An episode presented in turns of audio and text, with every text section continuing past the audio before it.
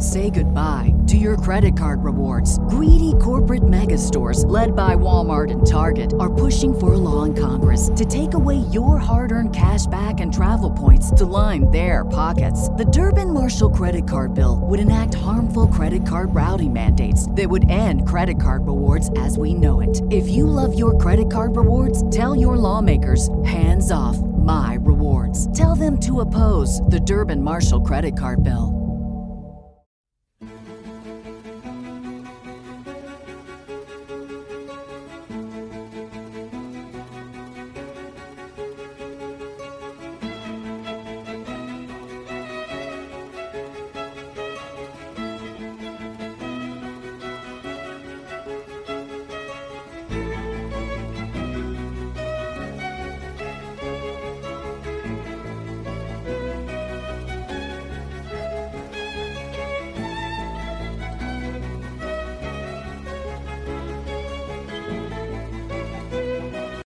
Welcome, everybody, to the Finding Hermes program. So, welcome to see you. I hope you're ready to go through those doors with the God of the mind. Lay your cards on the table and finally find your authentic self. And with us, we have a ple- we have the pleasure of somebody whose work I feel will certainly get you to find your authentic self, and that is Judy Wilkins Smith. Judy, thank you very much for coming on Finding Hermes. Miguel, thank you for having me. It's a pleasure. Pleasure is all ours. And yes, we want to unpack your work, which I, again, really dovetails or cognates with a lot of the work I've done on this podcast. But uh, some of the work that you like and is so relevant for today is our wonderful culture of victimhood. What is going on with that, Judy? And uh, I, I'll admit, you know, it's a nice drug. Victimhood is a great drug, especially in my days of drinking and doing drugs and before recovery. It was a wonderful drug. yeah, it's a lovely place to be because you don't have to do anything much. You get to celebrate being where you are. You get to have a good reason for it. I mean, if you if you um, speak to anybody who's in that mindset, they're very angry if you want to question it. Uh, it's like, I this is mine. But what it really does is it allows you to belong. And and there's a large group of victimhood consciousness i mean it's everywhere. So you really feel like yeah you know what? Me too. Me too. Uh, yeah. So you mm-hmm. feel in essence less lonely or maybe it's a form of currency? I mean why do people hold on i think you you hit two really smack on the head. Yes it's less lonely because now you know it's not just you but it's definitely, definitely a currency. I mean, you can't be ugly to me if I'm a victim, really. You know? yeah, especially in the especially in the society. And and what about in your life? Maybe tell the audience too a little bit a little bit about your uh, superhero story, uh, and maybe how you decided one day I'm no longer a victim. You know, I think I grew up very fortunately, I had a, a, father whose father left when he was very young, and he had to to run the house very young, and um, a mom who came from parents who just you didn't have excuses. My grandfather was the one who was known. He hauled me off the tennis court because I told somebody you cheated. And he said to me, mm-hmm. if you can't play properly and you can't accept the ups and the downs, you don't belong on this court. And I think of him so often because we haven't learned that sometimes you may lose a match, and it's there, there are really good lessons in that. And sometimes you win. So, and then of course, growing up in in South Africa, uh, I was an English speaking woman in in Afrikaans group, and they said we don't speak your language, you'll have to learn. And you know what? For me, it was if I want to work here, that's what I've got to do. And I always think, but who came out richer? I did. They didn't. So I think I was pretty much raised with a stop stop having a pity party and get on. Now, um, moving here was probably the closest that I felt to that because we moved here, had a business crash, and then my father was killed, and it was like life was not pretty at all. And I started writing books it was either write books or go crazy. So I figured write books was probably a better idea. but it, at some point, it occurred to me that I could really stay in this soup for a long time and it would be fine and everybody would be sorry for me, but it wasn't very nice. I didn't enjoy it particularly, and I knew that there was something better. And I think that that started it for me. And it, it was just looking at what is possible, what is possible. And for me, pretty soon it became very obvious that I did not want to stay there. And then I began to realize that, hold on a minute, we're in a very big, deep sleep with much of humanity thinking they're victims.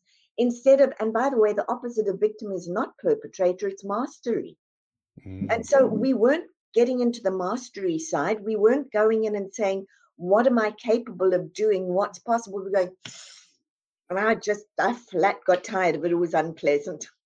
But in our society, Judy, it seems that the victimhood idea or the idea of suffering for strength is very important. And we don't have to look very far. I mean, we can look at the stories of Jesus, obviously. Moses never made it to the promised land after all the work he did. Oh. Muhammad was on the run and lost. Every, I mean, Gandhi, everybody, everybody has suffered. Our heroes, and we are always taught suffering is strong for your soul. So, do you think we've taken it too far, or yes. what's wrong? Yes. yes. We've taken it too far. I go back to your one where you said, look at Jesus. What do we do? The first thing we think of with Jesus is Jesus on the cross. Mm-hmm. It's only later that we think about all the miracles that happened. And this is true for all of them. Okay. So there were bumps and bruises, which is tends to be part of life. That's an adventure. An adventure isn't, oh gee, I sort of set my sail and off we go. But but look at how far they came and what they did. And I think that's the part that we keep missing. So we invest in the misery and we say, and I've gotten into trouble for it, we say suffering is sacred, and I say no. Suffering is sacred and it can bring you strength. If you keep sitting in it, it's stupid. We need to wake up. If I'm going to suffer, what the heck am I doing this for? What is the outcome I'm looking for? How am I going to use this for strength? how do you use it for strength? I mean, yeah, the Buddha said all life is suffering, but people forget the part that he woke up, he defeated suffering. exactly, exactly right. Because when you look at it, you you understand that you're buying into a very deep humanity pattern. We've been taught should suffer, should never uh, uh, be too big. Um, it's sacred to do this you should be humble and we misrepresent humility or humbleness mm. when you stand in the limelight and you're you're front and center that's a very humble place to be being big is a very humble place to be because you're actually taking responsibility for growing a life that can be inspirational and and create something bigger it is a super humble place to be but what do we do? We not, we go, no, no, no. I should suffer. I should be less than. I should be so humble that I've got nothing. It's not humble, people. It's not humble. Yeah, this is the society today. And do you feel it's not even people suffering and holding on as a form of currency, but also projecting that suffering on others? I think that's a big oh, one. We're so and- unconscious, we don't even know we accuse our family and others on social yep. media of the very things that we need to work on. Yes, we do. And we say social media is evil. Who made it that way? Somebody asked me that yesterday and I said to them, hold on. Do you realize what a potent force for good and creativity social media could be? But no, we think we'll go do the the not so smart things. We'll go and do the not so smart things, and then we'll say, but but I'm fighting for or I'm suffering. Stop fighting. Why are we fighting? Why do we need to fight? I'd like to actually retire that word. yeah, I, I, I, agree. And uh, it's uh, it's definitely uh, something beautiful to watch, uh, or at least I learn a lot about myself because I see some of my worst characteristics out there on social media, and I can reflect on it. And also, I've also taught myself that most of the time when I'm angry at somebody, I know I'm projecting something that's wrong inside of me that I have to look into and I can do better. And is it something that's wrong with you? I'm I'm going to challenge you the teeniest bit on that. I don't think there's something wrong with you. I think it's a part of you that's going, "Hey, could we grow it a little bit here? Could we change it up a bit?" I think you're adding layers when that happens. I think that's the other one that we think of is that we're broken. We're not broken people. we're not broken. We're beings adding layers. And yes, there are, I, I get the argument for yes, but if you watch this person, they're definitely broken. Maybe they're not awake. Maybe they're not aware. But we're adding layers and we're at choice. This is the other piece. We're at choice all the time. We may not like the choices, but we're at choice. And when we start to realize we're at choice, those are the people who rise up. Definitely self awareness is important. But at the same time, Judy, and you work and you do a lot of work on this, is the idea of trauma. Trauma that those permanent wounds that we may not even know we have. I mean, uh, how do you tell people about how to deal with trauma or even recognize that there is trauma? Uh, well, first of all, it could it can also be multi generational trauma, in which case it's deeply unconscious, but it's there all the time. It's in your language. It's in your your actions. If you listen to people's language, we're tackling on ourselves all day long. The idiosyncratic language that we use, the inflated language or the dogmatic language, anything that's a little bit different you want to pay attention to. Uh, actions that are absolutely fired up or a little bit inflated. One of the clearest signs that there's trauma or that there's something going on is uh, when somebody has a, a, response to an event that's disproportional to the event. Uh, you have somebody who, who says, um, you know what, my husband eats with a fork, I'm going to kill him. Well, okay, that's a, it's a little rough what's going on? And then we find out great grandfather sat and ate with a fork while his grand, at least his daughter almost died. Okay, so now we have sense, but it all lives in there. And so our ancestry is, is kind of this whole system of clues that's trying to tell us what's going on. And and also if we're finding ourselves jump for no good reason, well, when did that start? What was happening for you at the time? What do you tell yourself about it? What are your feelings about it? What actions do you take? These are all signs of trauma or multi generational trauma, but they're also pivot points. And this is what we miss. They're trying to say to you, pay attention, pay attention, pay attention, and let's see what else this can become. So I have people who come in and say, everybody in my family is angry. I don't know what my purpose is. Uh, you just declared your purpose. Your purpose may well be peace. If everybody's angry, what is yours?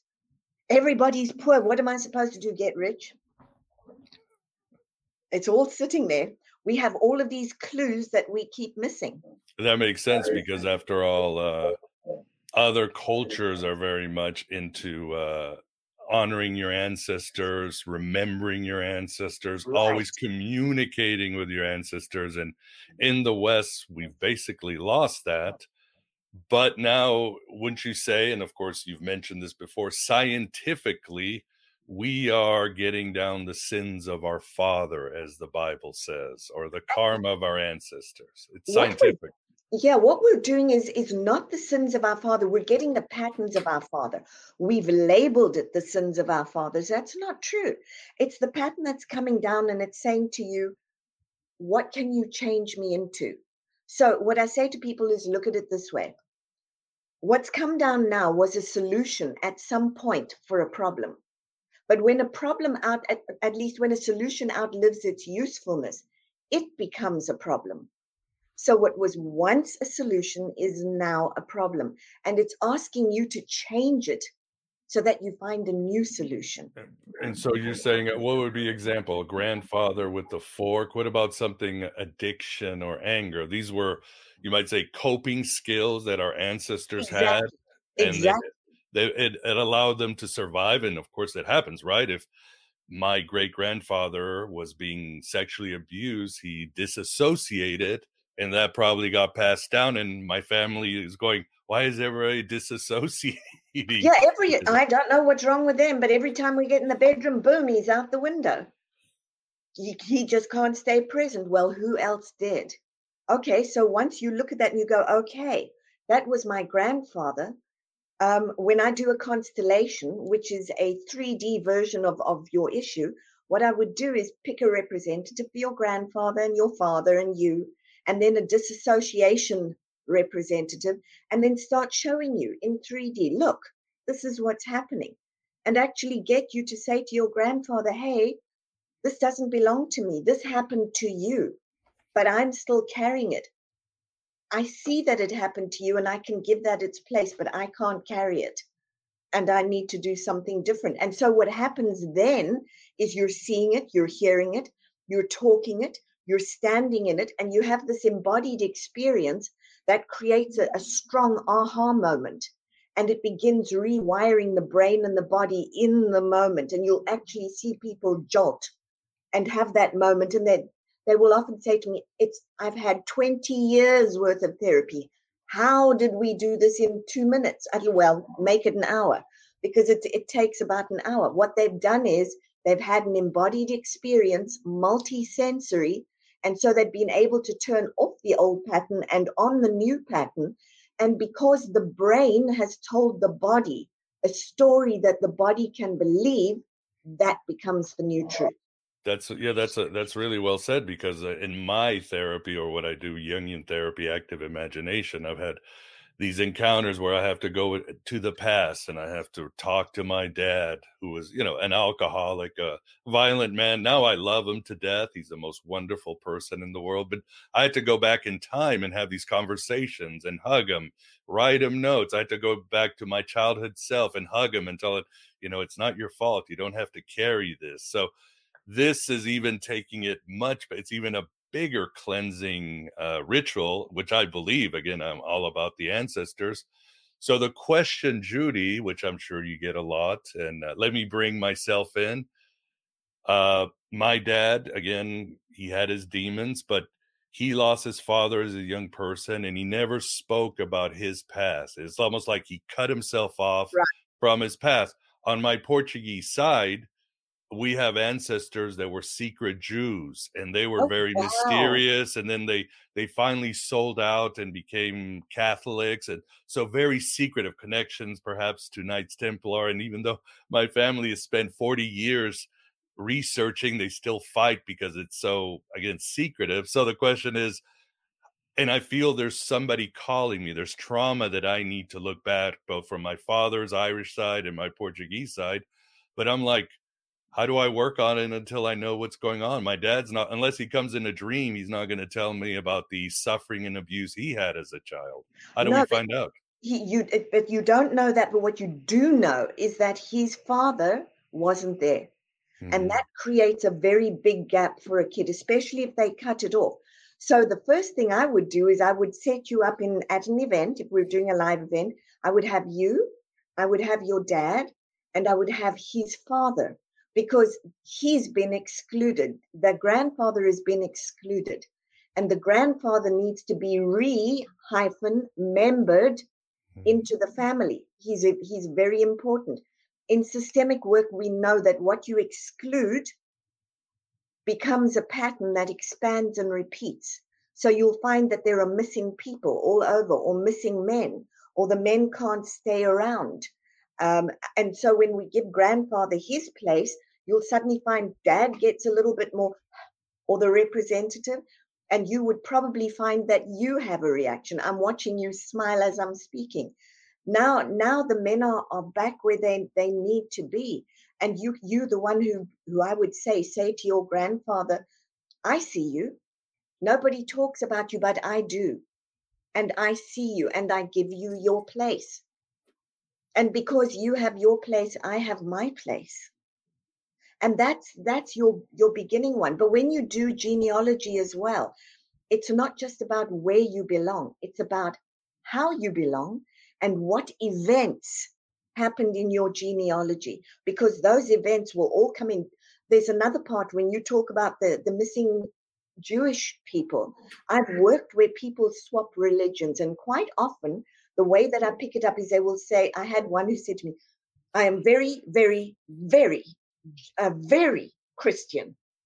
Like, and I said to him, okay, I need you to go and do some genealogy for me and just come back and tell me what you find. He comes back, he goes, apparently my great grandfather was the chief cantor in one of the, I, it appears I may be Jewish. So he, he went to Atlanta and he said to the guy, look, I'm, I'm very Christian, but apparently I'm very Jewish. So he has two sides of his house. One is this and one is the other, but it's it's the bringing of together and the including and the remembering. And for you, there are lots of missing people and lots of mysteries around missing people. So you're very likely in your life to be the one who goes looking for people or looking into the mystery because there is so much mystery you want to know. So you're switching the pattern from there is mystery and we don't know to I'm going through doors and we will know. And so it's no surprise that you're doing what you're doing. Really well said. And I can't wait to uh, practice this, Judy. And it's interesting on a side note, and it's a little anecdote, but uh, we always had this growing up. We had a, you know, the typical racist uncle. And, you know, my brothers and cousins would walk in and be like, oh, the Jews are the problem with Portugal. The Jews are, and we'd be like, oh god you know we, we just walk away but instead of hearing him rant once the genealogy came back about our ancestors he was like no more about the Jews, but it's the Muslims who are causing the problem. Oh, so somebody so, had so, to be the problem. See, that's the thing. It's not like my uncle was a racist or a bigot. He just had to blame some other people on his problem. So then what you want to ask this uncle is so you have problems and it's somebody else's fault. Who was the original person whose fault it was? Because what he's talking about is he saying in our family there are victims and there are perpetrators. Mm-hmm. now if you have victim and perpetrator dynamics in your family you can see that express as um, addicts. You can see that expressed in bipolar. Mm-hmm. you can see it uh, expressed in schizophrenia. Uh, you can see people who are ocd and it's all to do with the victim perpetrator piece because what's happening is the victim's been excluded the perpetrator's been excluded, and systems don't like that. That one of the first rules in this work is everybody has a right to belong. It doesn't matter whether it's your Jewish uncle or your Muslim auntie, they all belong. And if anybody's right to belong is denied, someone from a later generation begins to repeat that life or lifestyle in an attempt to bring awareness to what's missing. What do you mean by systems? Family sorry family systems in your family system and in in organizational systems in fact in all systems. Cultural systems those three those rules apply. Everybody has a right to belong. If the right to belong is denied somebody else is going to start taking on that role. There is a ranking in all systems and if you exclude it all it creates patterns that expand and repeat and they just keep getting bigger and bigger.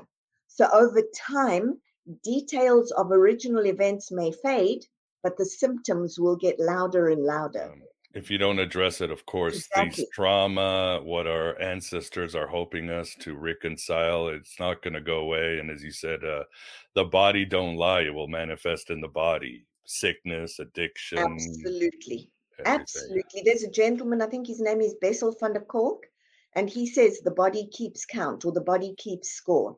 Yeah, and the body keeps score. And um, what about the idea of epigenetics? Which uh, love.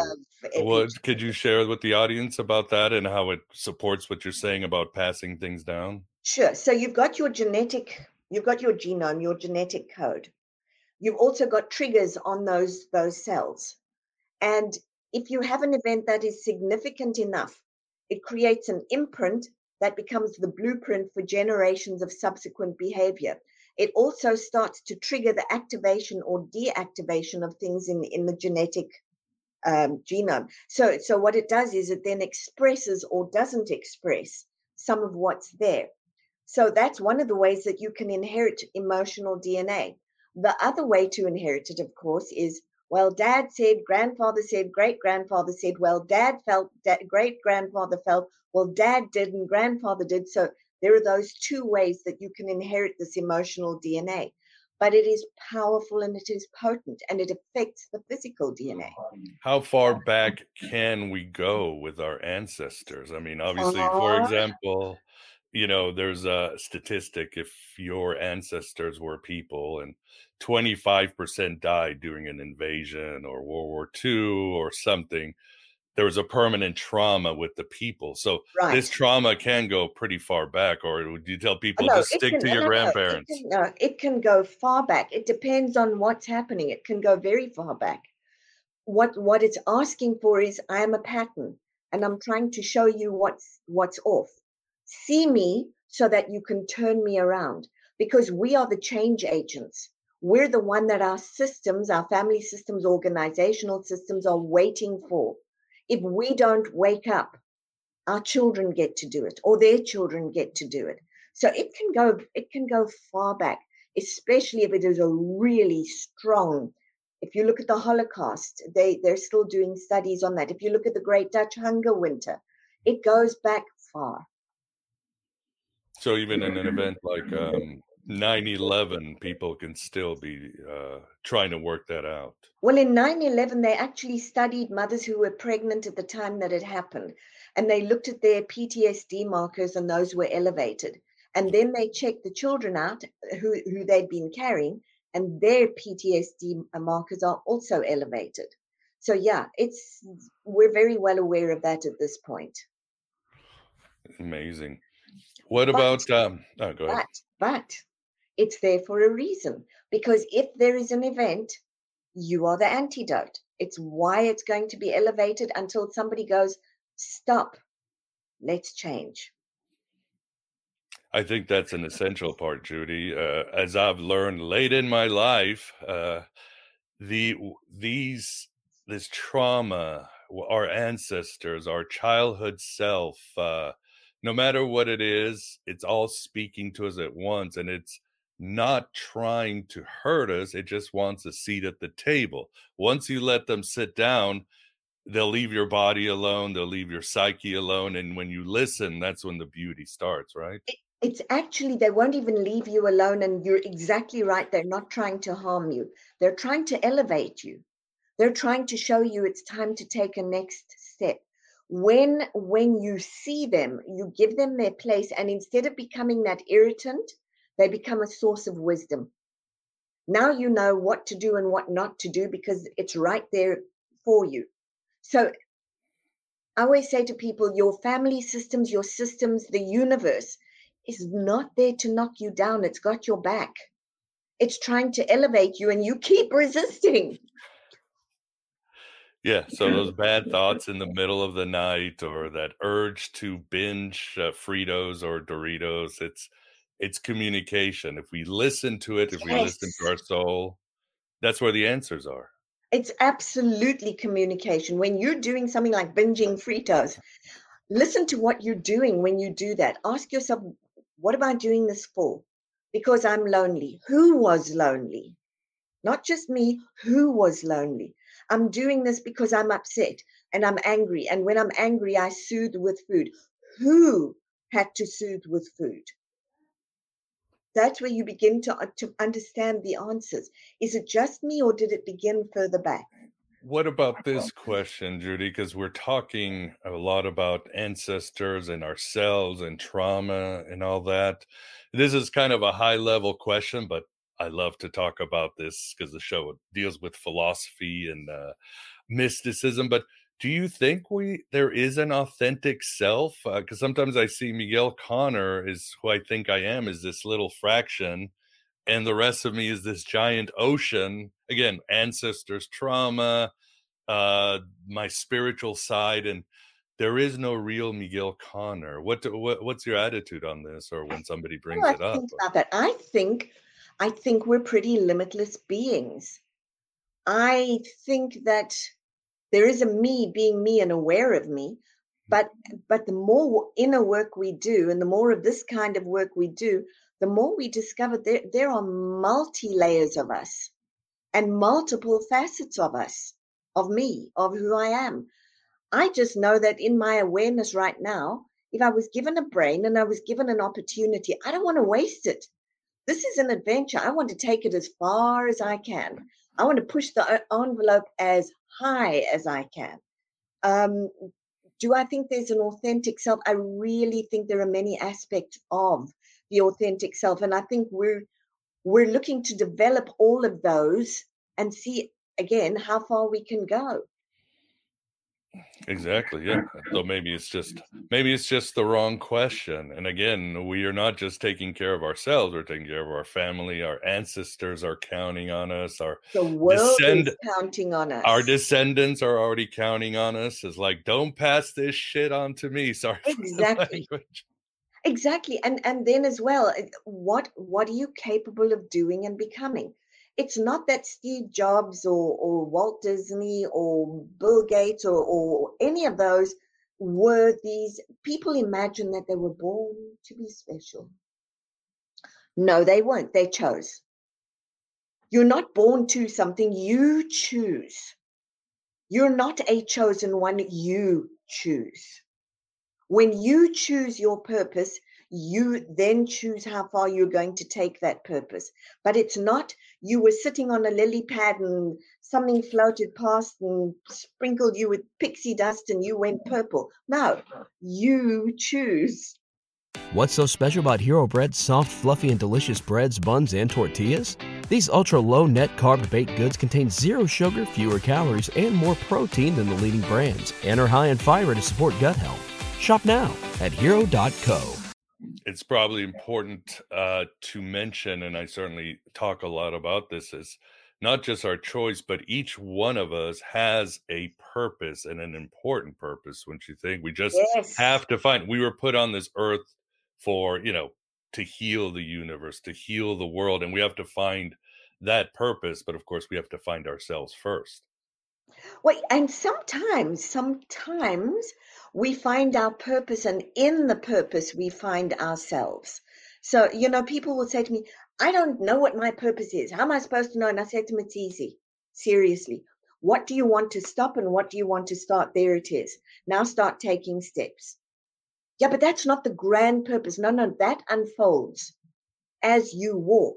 It doesn't say, Here I am, my child, come walk towards me. It says, "Oh, I'm here and I'm waiting. You better do something if you want to find me." Uh, follow your gut sometimes. Or what did Jung say? Uh, you want to find your purpose. What is a child that you did that made the uh, made the hours seem seem like minutes? And if you find that you were doing that. it, that's your purpose. You might have been building Lego, you might have been drawing, you might have been organizing a game with the kids, but that's where the answer is.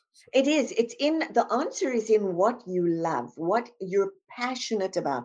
And it doesn't always show up immediately because I know for me doing the work that I'm doing, I started doing this as a means of survival. It was as I got into it and I kept saying yes and I kept saying yes and things unfolded that it became a passion. It wasn't that it was, I thought it was dumb to go do this kind of work because I'd basically been talking to people my whole life. And why was that going to be of any value to anybody, anyhow? Oh, well, might have been that something was trying to get your attention back there. But I really never saw it as purpose until I chose and plugged in. And we have to make that choice. What about the idea that, which I also tell people, is that the brain is an amazing tool, or what's the saying? Uh, the brain is a it's a great servant, but a terrible master. But it is a great tool, and all of us can heal our brain. All of us can ma- maximize and optimize your brain. You wouldn't say that too, because I remember that was one of my victimhood things when I got out of rehab. I was like, oh man, I did so many drugs. My brain is destroyed. Why, even if I'm sober, why go on? And then, of course, I learned no, uh-uh. You can it's such a lovely no, neuroplasticity. That's it, neuroplasticity. I, I don't know if you've seen the the. I think she was a neuron or is a neurologist, the one who had that massive stroke. Mm-hmm. wiped out uh, almost one hemisphere, and she watched herself and built it back. And you can. The brain is an incredible, incredible um, gift and you want to maximize it. It really is about optimizing your brain. Here's the other thing I would say it's also about challenging myths. I'm all about busting myths. When somebody says to me, Well, you know, you can't do that, I'm like, Oh, really? Why not? Well, you know, you shouldn't. What, what did they say? Um, if you're doing spiritual work or inner work, you shouldn't charge for it. Said who? I'm not playing that. I don't if you're if you're stuck in the middle of a common myth challenge the myth because we teach ourselves what the truth is but it's not the truth it's what we've made the truth. And when they say well you know nice people don't have money not true. When they say uh, you can't have a relationship unless you give up everything else who said? Oh challenge challenge the things that you tell yourself are true, really challenge them. You're going to be surprised. Reminds me of also again. I'm, I'm talking about my dad, and again, I I love my dad. Hey, I've done so much work. Yep. I can't wait to meet my grandfather now and do some work with him. But he would be that way. It's the idea of beliefs that we unconsciously adopt, and whenever he was around, if it wasn't drinking or if he was, uh, he would travel, disappear in Africa for months at a time, whatever but he would be always be worried about money and he would act like we were on the verge of starvation and as a kid i would look around it's like no i don't think we're gonna you know, and he's all like hamlet worried about money and that sort of idea got imprinted with me and i've all and i've done a lot of work on that and thinking that it's the apocalypse again victimhood and like you i just realized money is just energy. I'll take your energy but i'll give that energy so these are the beliefs we we have to recognize and sort of deprogram. Right, and money, by the way, is one of my favorite things.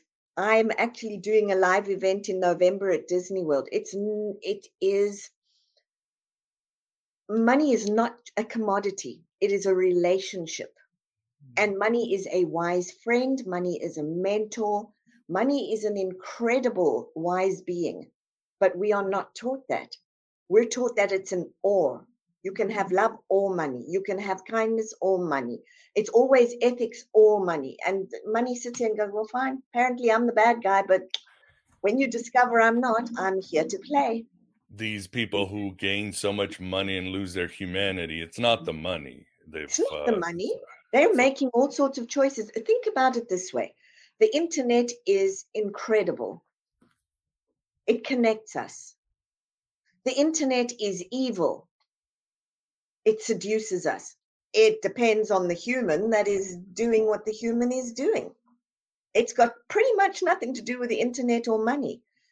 Money is a synonym for just about everything in the world. I always like to talk about the myth of Prometheus, the fire of the gods. Yeah, it's going to keep you warm, but it's going to burn you at times. So it will if you're not smart with it if you're not smart with with your fire if you're not smart with money yeah you're going to get burned. It's like the internet. If you if you're not smart with it you're going to get burned. It's like social media. Social media is powerfully good but can be used to be powerfully bad.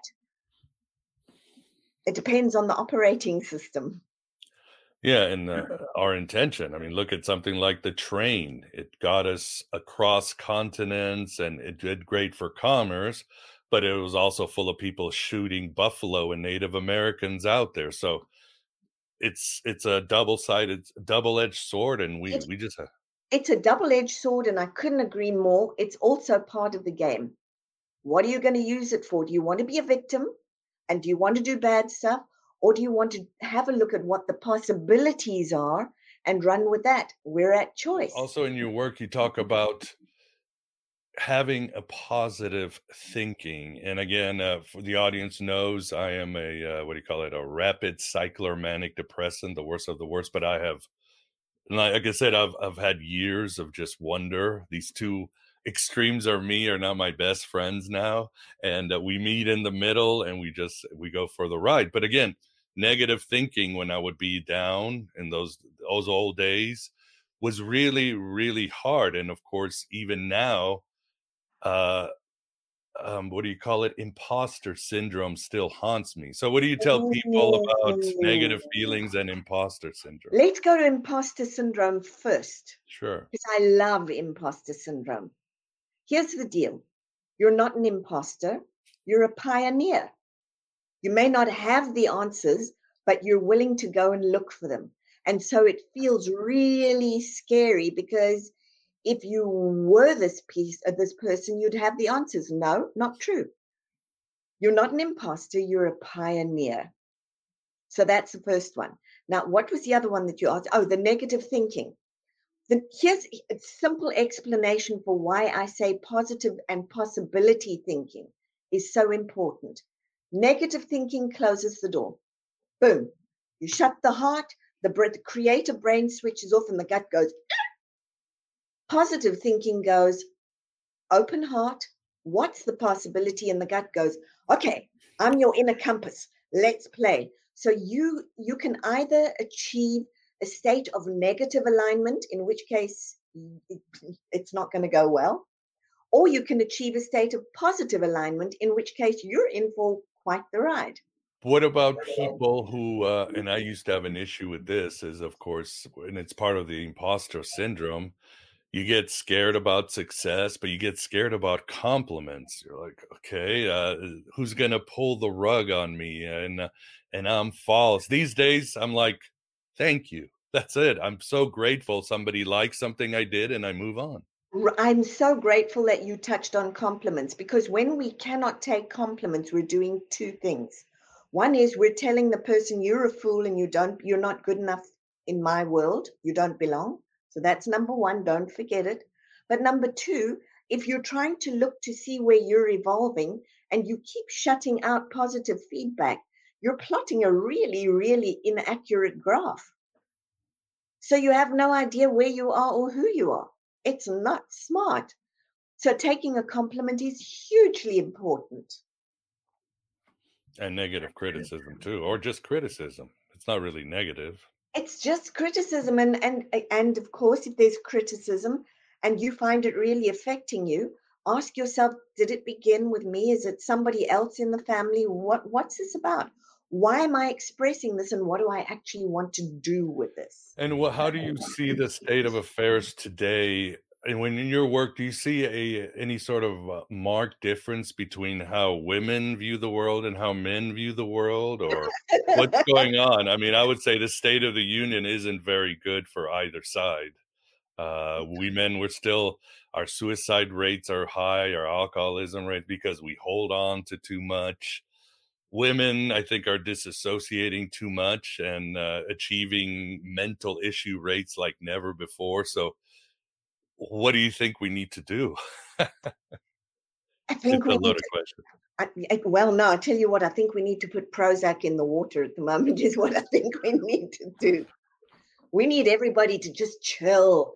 Um, you know, we've we've swung pendulums for women and for men, um, and it, it, there are some really good things about it. But we've thrown the baby out with the bathwater in some cases.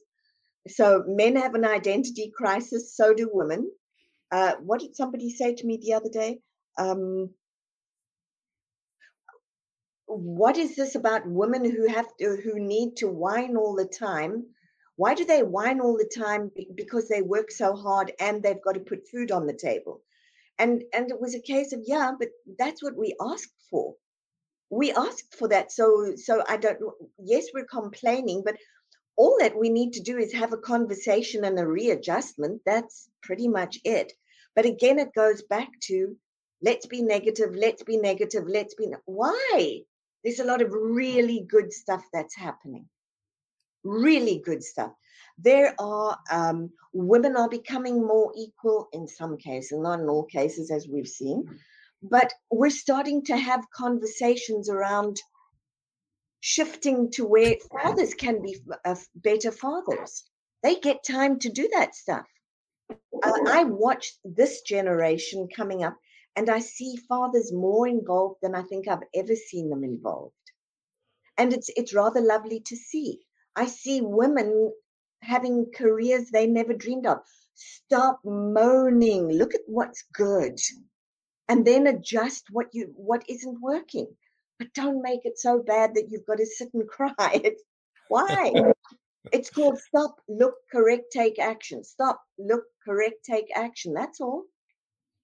And as I say, um, work speaking of ancestor work uh, let me know if you agree but yeah if you want to work things with your ancestor stop thinking you're better than them that you're smarter that oh. we're a better society that you wouldn't have made the same decisions like you would have stood up to hitler or something you know stop trying to judge them and say we're just more enlightened. Yeah i would say stop trying to judge them i would say thank them. Because guess what? Exactly the way that they were or are is the reason that you are the way that you are and are becoming. If it wasn't for them, you didn't even exist. You might try saying thank you sometime. It's like this other one that I think I often bump into where I hear people saying, those old white men, and I go, just hold on. They created the world that you enjoy right now. A thank you would be really nice. You might have a different version or a different chapter in mind, but an acknowledgement of what got you here is going to be really, really helpful because if you don't and you reject, you also, anything you reject, you cut away as a source of information that you could use. So don't do that stuff. Yeah, and if you don't like it, um, create a better world. Show mm. these old white men, these ancestors, they'll be very happy wherever they are. They'll be like, yeah, yes, you did better. They're the ones who set it in motion you may be taking the next step but yeah be acknowledge acknowledge. It's not that you have to love it but acknowledge. Yeah i look at at a very obvious one where you you look at the at generations. Growing up it was spare the rod and spoil the child. Now it's oh don't touch you evil person. Whoa hold on. We had two different references right there. It doesn't make the one right or the other one right. I look at some of the kids these days and i go can you please just give them some frame of reference? Please. I look at parents who say, should never say no. And I'm like, no is also a complete sentence. yeah, it's uh again, yeah, know your history, be aware. And you, Judy, also work with companies too. And uh, I have uh, friends, uh, but the scholars and others who work for companies to uh, psychologize companies because I'm sure as we both know, there's can be nothing as psychotic, as narcissistic, as sociopathic as a company as a collective. So how do you help these companies stop doing evil things? so what we do is we look at what's the issue, where did it come from, uh, how high up is the issue, when did it start, what what was the precipitating event, because again, the precipitating event was a solution for something. So that's now outlived its use. And all it's saying is, now I'm becoming obnoxious because you're not paying attention. And so we look at that and then we, um, first of all, acknowledge what got the company this far. And then we add. All you're doing is adding a new chapter. No chapter is better than the previous one. Each chapter has different tools and resources. So what we do is we go in, we have a look at the patterns, we see where they came from, what their effects are, and what needs to be changed or added. What is the goal for this, Judy? You're talking about uh, uh, bettering the culture, or what exactly? What's the goal to oh, make? It depends. Sometimes it's bettering the culture. Sometimes I'm working directly uh, directly with executives so that we can create visionary leaders. And sometimes it's, hey, we've got an issue and none of us can figure it out and because I do this thing called a constellation where I dimensionalize everything, what I do is I come in and we either use pieces of paper or live representatives so that they could see it, hear it, touch it, and they're literally working with it in 3D. Um, maybe it's a product that they want to introduce. How's that going to go? Will it work? Will it not work? And by by placing it in, in 3d they can actually see and go yeah no that group's going to really be set off if we do this so it gives them a much different experience and does your work also um, deal with a company's ancestors or at least finding out Absolutely. what their source mythology was, what the original founder wanted to what do. Was sort of big why? Who was the big founder? Are they still part of the culture? Are they remembered? Who was excluded? What effect has that had on, on people? Um, there are some big companies where the original founder is excluded. And then I hear things like, well, you know, we never quite know where we belong. Oh, no surprise there, because you've excluded that and now everybody's out of order. Yeah, the founder's like an ancestor. His voice will reverberate, reverberate in the walls and the people. So it's in the DNA of the company. And this can also include people. I mean, I think uh, America as a whole needs to get back into it. As I say, as we're talking, just reconcile, reconcile the trauma of the past, what happened, and let's move on to something better instead of we've got, yeah, we've being got a victim. Out, yeah, we've got to quit the victim. We've got to, and we've got to get out of the blame, shame, name game. We have to. What we've got to do is when a here's the deal. It's your ancestors. You cannot take on their burdens. It's just systemically, it's well studied. You cannot. So I cannot pay for the sins of, of all of those who did whatever they did back there. And you cannot benefit from all of the ones or, or try and ask for whatever it is there. What we can do is look at each other and go, what did we learn? What did we learn? How do we move forward? That's how you do it. Trying to balance and leverage, and it, it, it doesn't work and it can't work. But seeing and acknowledging and then choosing differently, that works. What and so if somebody wants to work with you, Judy, uh, I guess they can, of course, look at your book. Uh, your book is uh, oh, got it right here, decoding your emotional blueprint. I've got actually the whole thing open here, or they can work with you one on one, or uh, what do you? So they can work with me one on one. They can they can find me via my website. They can read the book. I have two meditations that will actually take them through a constellation. And then, if they want to experience what it's like to rewire in, in real time, that's when they come to Disney World in November. It's November 5 through 8 at Disney World. And uh, that's when we take four days and we work from 8 until 4 and we look at your money DNA, where it came from, how it affects you, what you're going to do with that money DNA, and you begin to rewire in real time. So you're going to be transforming all the time. You're having those ahas. People come out at the end of the day and we send them into the parks, and instead of them going, I'm exhausted, my soul's been working hard, they get to go and play and they're like, yeah. And then we do it all over again. That's awesome. and makes sense because uh, the whole idea of uh, working your trauma, listening to your ancestors, uh, or as Jung said, integrating your shadow. Yes, it's a huge burden. You're lighter, you're smarter, you're uh, just uh... you're evolving, you're growing. If you're not growing, you're slowing.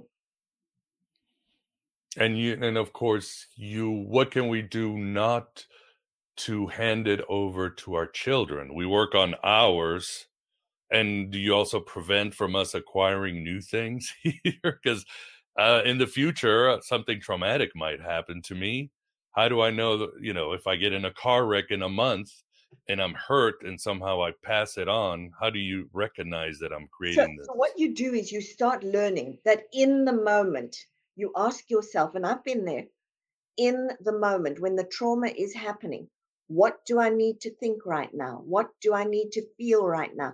What action do I need to take right now? So you become very mindful in the moment.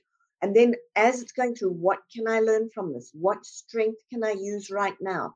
Now you're teaching yourself to move through this without being, instead of being traumatized, you're strengthenized. Awesome. Well, I will have it on the show notes, your website, but please tell the audience uh, what your website is or where would you like them to go? Uh, two places. I would love them to go to judywilkins-smith.com and I would absolutely love to see them at Disney World so they can come, play, work, transform.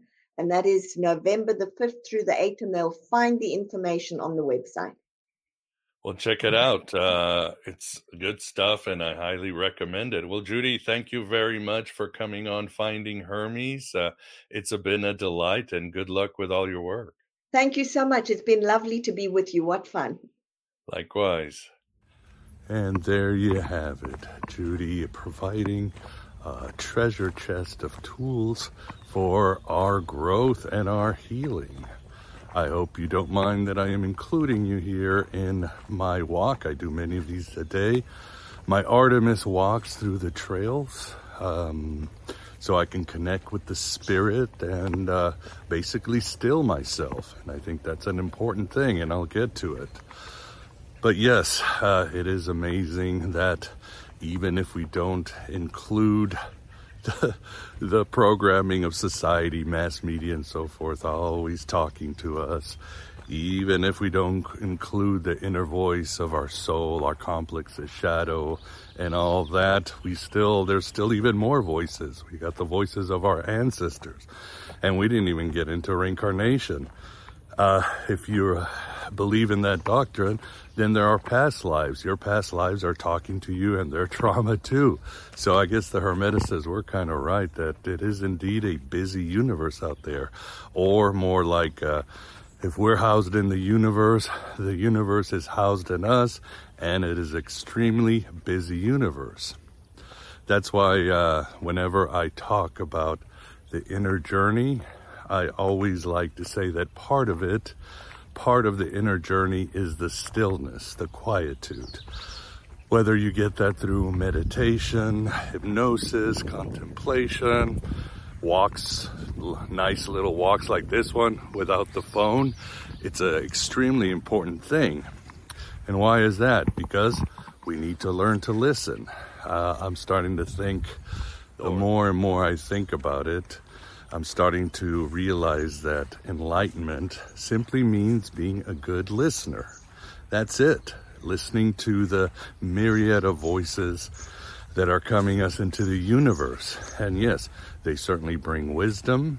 They certainly bring revelation. But more important than that, we just have to listen to them. We want to listen to our trauma just as we want to listen to our ancestors. And these stories, whether it's from our ancestor or from our childhood self can help our story. Everybody wants a seat at the table. All these voices want a seat at the table, and it's our job, if we are to become individuated, to simply listen. And yes, be good at uh, relating those stories. Be a good storyteller. Might be the other component of being enlightened. Oh, before I continue, I wanted to show you something.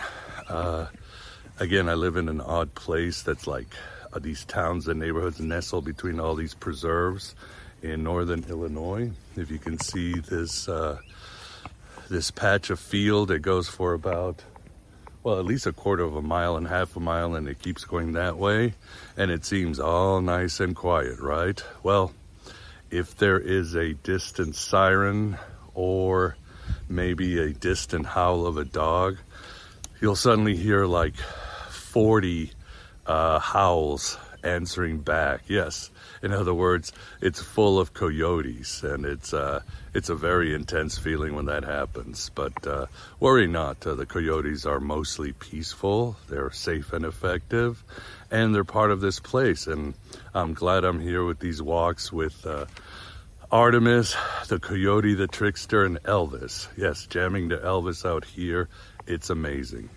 But anyway, in the Gospel of Thomas, there is a section where the apostles ask Jesus, What is the evidence of divinity within you? And Jesus answers, It's a motion and a rest. And a lot of the translations can be a movement and a meditation. So that's the part of enlightenment I'm talking about. We do what we must do to expand our consciousness, to see behind the veil, but we also must stop and listen, see what's going on in our inner universe, which is vast, as you're starting to see. In uh, certain Gnostic texts and Hermetic texts too, you've got a Hierophant, whether it's uh, Jesus or Hermes. And the Hierophant will be talking about all this highfalutin philosophy and providing mystic prayers and getting all, you know, the crowd to uh, get ready to go on an altered state of mind or astral travel. But all of a sudden, the Hierophant will stop and say, Shh, all right, now be quiet. Just be quiet. Just listen. And this is a, a very important part of the whole uh, again, the whole gnosis, if you would, a movement and a meditation, a motion and a rest. Be quiet. Listen to the ancestors. Listen to uh, your childhood self. Listen to all the voices from other lives, and you're going to be fine. You're going to do great. Even in the Valentinian uh, cosmology, the Great Mother is known as Sige or silence because this uh, this definitely represents the idea that silence is one of the great states of being in all of creation. So I think that's about it, really. I hope you're enjoying my little uh, Artemis walk, my touching of grass, if you would, and uh, great stuff coming in the future on finding Hermes and Aeon Byte. We're just getting started and we're just walking through those doors. Oh, I wanted to show you something else. A little sharing. Let me see if I can show you. I don't even know who did this. Maybe some drug addicts or whatever. This is uh, sort of a, a pit where I do a lot of the prayers to Artemis and uh, little, uh, you might say, sacrifices, sigils, and stuff like that. Don't worry, no animals will ever be hurt in my rituals to Artemis out here in nature. But anyway, thanks for being here. Thanks for being yourself, your true self, here in the desert of the real, as I say on Aeon Byte. And I look forward to seeing you in another Finding Hermes. Let's walk through some more doors in silence, a movement and a meditation. Enlightenment is just listening and relating those stories.